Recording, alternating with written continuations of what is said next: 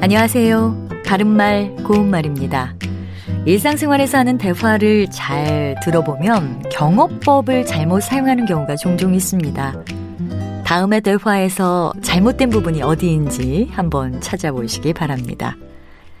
지금 입으신 옷 아주 예쁘네요. 네, 제가 손수 만든 옷이에요. 여기서 잘못된 것은 바로 손수라는 표현을 썼다는 것입니다.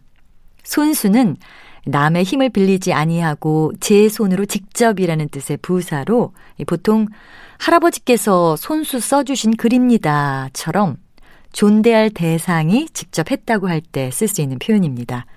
그런데 앞서 말씀드린 예문에서처럼 말하는 사람 자신의 손으로 직접 만들었다는 뜻으로 손수란 표현을 사용하면 스스로를 높여서 말하는 결과가 됩니다. 따라서 이 경우에는 제가 직접 만든 옷입니다. 이렇게 바꿔 표현하는 것이 적절하겠습니다.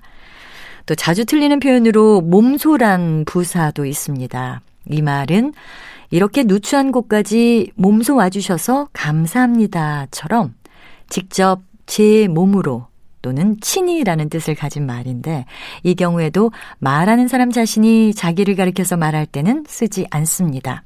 그래서 저도 몸소 경험해 봤습니다. 라고 하면 잘못된 표현이고요. 이럴 때는 저도 직접 경험해 봤습니다. 이렇게 표현하는 것이 적절합니다. 바른말, 고운말, 아나운서 변희영이었습니다.